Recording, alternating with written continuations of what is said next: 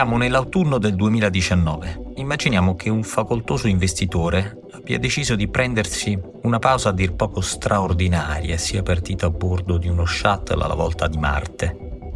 Approdato sul pianeta rosso, l'investitore ha trascorso gli ultimi quattro anni in isolamento totale a una distanza siderale da tutto e da tutti. Soprattutto ha vissuto a una distanza siderale dal suo business. Ma certe ossessioni, si sa, sono capaci di ritrovare chi le ha covate anche attraverso viaggi interstellari. E così i sogni dell'investitore tornano a essere popolati di numeri e di grafici, indici di borsa, quotazioni che salgono e scendono a ritmi frenetici. Ed è arrivato il momento di tornare in pista. La prima mossa è riprendere la comunicazione con la Terra e capire cosa è successo negli ultimi quattro anni. Il contatto con il suo referente di fiducia, il suo broker di fiducia è stabilito. E la cronaca comincia. Il nastro si riavvolge sull'orribile parentesi che è stata quella tra il 2019 e il 2023. Prima il propagarsi della pandemia, poi lo scoppio di una nuova terribile guerra. Il conflitto in Ucraina ha innestato una catena di tensioni in tutto il globo, aprendo una crisi energetica senza precedenti e mettendo a repentaglio i già fragili equilibri geopolitici. Inedite agitazioni attraversano il territorio del Kosovo, mentre nello stretto di Taiwan la flotta cinese riporta la tensione ai massimi storici. Nel frattempo, però, il mondo è andato anche avanti. L'ingresso in campo di ChatGPT, il chatbot utilizzato da OpenAI, sembra destinato a rivoluzionare società ed economia. Non senza pesanti ricadute da una parte infatti l'intelligenza artificiale sembra potersela giocare con prestigiosi manager nell'aumentare le produttività aziendali. Dall'altra però potrebbe sconvolgere i vecchi assetti e far crollare a piccola domanda interna. In più c'è il problema dell'inflazione. L'antico spettro della svalutazione della moneta è tornato a insidiare l'economia mondiale si tratta di un processo inflattivo che è stato amplificato dall'inevitabile serie di sussidi emanati durante e dopo la pandemia. Si tratta di un processo inflattivo da record di cui non si vede ancora la fine. Si tratta di un processo inflattivo che si aggiunge alla serie di fallimenti bancari partiti dagli Stati Uniti e arrivati a lambire il cuore d'Europa. Il resoconto sullo stato di salute economica della Terra è impietoso è come se una tempesta di meteoriti si fosse abbattuta più e più volte sull'intera economia terrestre e sembra impossibile che i mercati siano sopravvissuti a un simile cataclisma finanziario. Forse al suo ritorno sulla Terra non ci sarà più nessun grafico da studiare, nessuna tendenza da interpretare, nessuna azione da comprare. Forse al suo ritorno sulla Terra i mercati si saranno estinti. Eppure il nostro investitore deve capire, deve saperne di più, deve chiedere, e il racconto comincia da dove si era interrotto.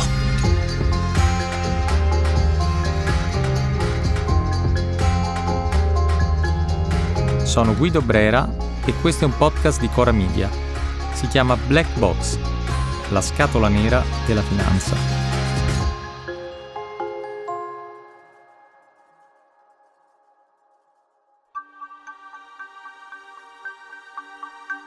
Il consulente, il broker dell'investitore comincia a raccontare i durissimi giorni della pandemia, dove tutto si è bloccato, i mercati sono precipitati e poi comincia a raccontare della guerra in Ucraina, dello stretto di Taiwan presidiato dai cinesi fino alle gravi crisi bancarie, prima in America e addirittura in Svizzera. Racconta il crack della Silicon Valley Bank, poi quello della Signature Bank e infine della First Republic ma gli standard per accedere al credito, aggiunge, si erano già incrinati prima del triplice fallimento delle grandi banche regionali americane. Lo aveva reso noto la Federal Reserve attraverso un recente studio che riportava una situazione ancora più complessa, con un severo inasprimento delle condizioni finanziarie generali. E quindi oggi si assiste a una drastica riduzione dell'erogazione dei prestiti e una conseguente crisi di liquidità. Poi c'è una crescita anomala, una crescita anomala della domanda di accesso ai crediti, con un'erosione del valore degli stessi maggiore di quella registrata durante la grande crisi del 2008. Sono dati di una puntualità e una fatalità allarmante che anticipano l'incombente recessione alle porte. Il tutto avviene in una simultanea crisi di depositi bancari americani, sempre più vuoti ora che il consumatore medio avverte le banche americane regionali come un rischio e preferisce muovere la sua liquidità altrove. Nasce una grande banca, la Apple Bank, proprio dalla grande corporation Apple che mette immediatamente in crisi le altre banche raccogliendo subito billions e billions di dollari. Ecco, in un tale scenario potrebbe veramente portare alla distruzione della domanda, il che in parte, dice il consulente, è già stato registrato dal calo degli ingressi nei negozi americani e dal crollo della produzione industriale nella Unione Europea, primo fra tutti nel settore automobilistico tedesco. In questa cornice, aggiunge, si scrive anche e soprattutto il problema del debito pubblico americano, un debito già elevato e che adesso con l'emissione di nuovi titoli di Stato necessari al rifinanziamento è destinato a crescere ancora si stima che le nuove emissioni di titoli statali si aggireranno intorno a una cifra di mille miliardi di dollari nei prossimi due o tre mesi. Ma il circolo vizioso non può che autoalimentarsi. Da una parte la stretta di liquidità causata dai crack e dallo svuotamento dei depositi, dall'altra la crescita del debito pubblico dettata dal massiccio rifinanziamento della Federal Reserve che deve fronteggiare la crisi economica. Intanto l'inflazione continua a divampare e i tassi di interesse schizzano.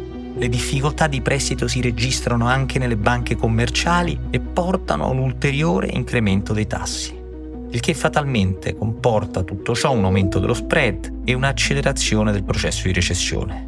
Ma più si contrae la liquidità, più cresce l'impatto sui depositi bancari occidentali che sono costretti a farsi la guerra alzando ancora i tassi nel tentativo di attirare capitali freschi.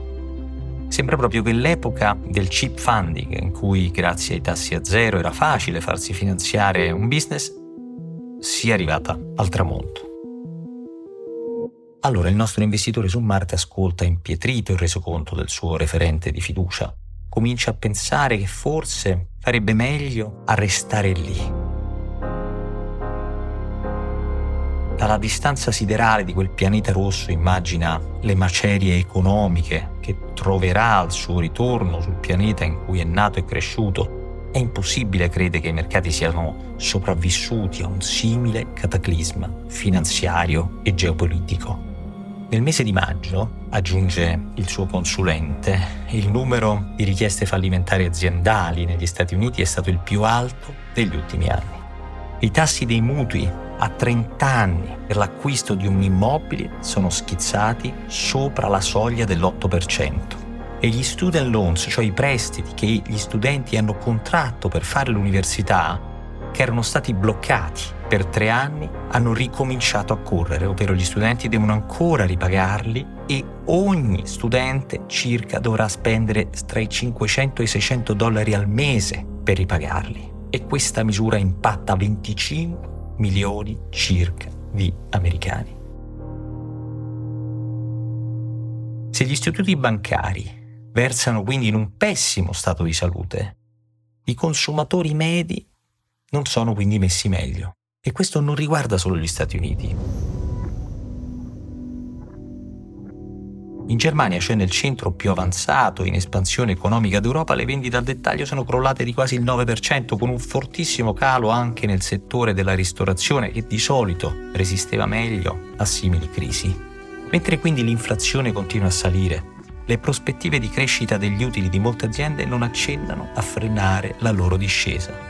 Per la prima volta dalla grande crisi del 2008 si torna a respirare una pesante aria di recessione e persino il posizionamento di molti investitori nel campo dell'high tech potrebbe sfuggire al controllo e assumere le sembianze di una nuova rovinosa bolla finanziaria.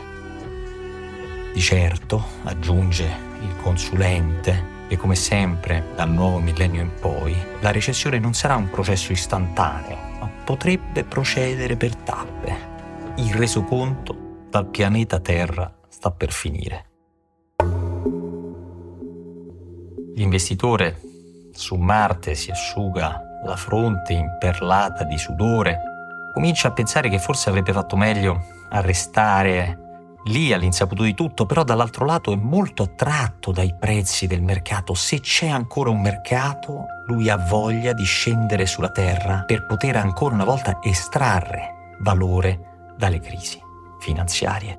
E allora lì fa la domanda e chiede ma qual è il livello dei mercati? Il broker attende a rispondere e poi afferma che i mercati sono quasi tutti sui massimi. Il mercato giapponese è sui massimi, il mercato italiano è sopra addirittura i livelli del 2019 e stanno approcciando i massimi anche i listini americani. Un silenzio dall'altra parte della linea. Un silenzio di 8 secondi. Poi l'investitore capisce che non è tempo di rientrare.